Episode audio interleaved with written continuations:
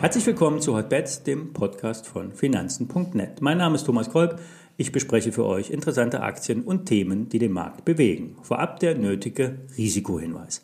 Alle nachfolgenden Informationen stellen keine Aufforderung zum Kauf oder Verkauf der betreffenden Werte dar. Bei den besprochenen Wertpapieren handelt es sich um sehr volatile Anlagemöglichkeiten mit hohem Risiko. Dies ist keine Anlageberatung, Sie handeln wie immer auf eigenem Risiko.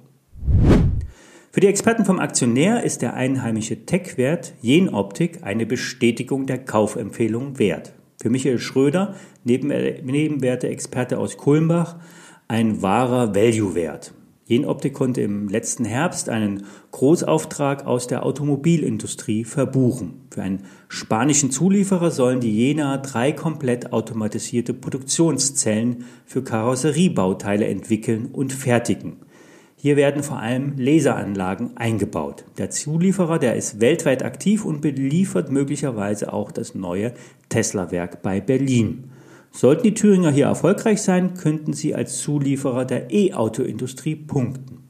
Der Auftrag soll sich auf einen mittleren zweistelligen Millionenbetrag belaufen.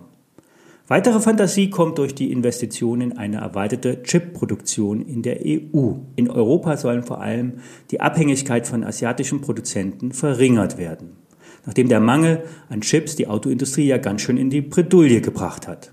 Jenoptik dürfte als Produktions- und Systempartner für die Halbleiterindustrie mittelfristig profitieren. Als drittes Argument könnte die Abspaltung des Rüstungsgeschäfts dienen. Hier will Jenoptik das Geschäft loswerden, nur nicht zu jedem Preis. Vielleicht kommt ja ein Bieter mit einem erhöhten Angebot um die Ecke.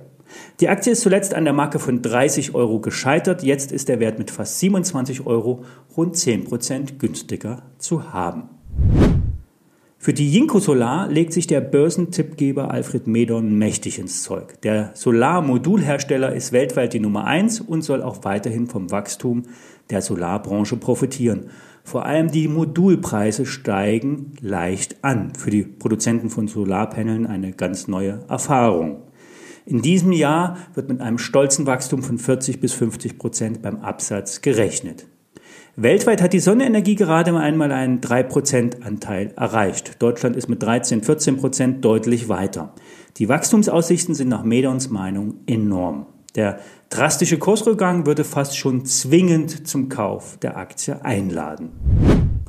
Dass die erneuerbaren Energien auch für die klassischen Energieversorger zwingend sind, sagt unlängst Hans A. Bernecker. Der wahrlich erfahrene Börsenexperte glaubt zu wissen, dass sich RWE bald ganz auf klimaneutrale Energien konzentrieren will.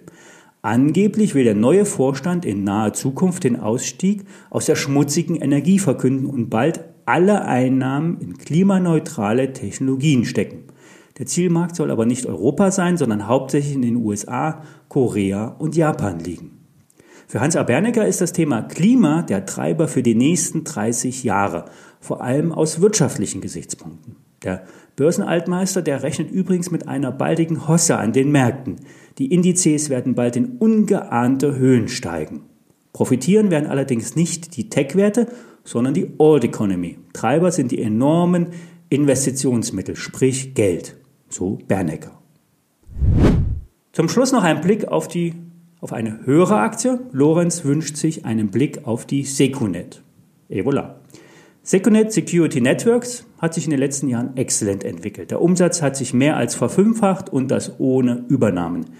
Der Spezialist für professionelle IT-Sicherheitslösungen ist mittlerweile mit 1,7 Milliarden Euro bewertet. Das nutzte unlängst der Großaktionär und reduzierte seinen Anteil von 78 auf 75 Prozent im Unternehmen. Die Aktien wurden bei institutionellen Investoren zu 284 Euro platziert.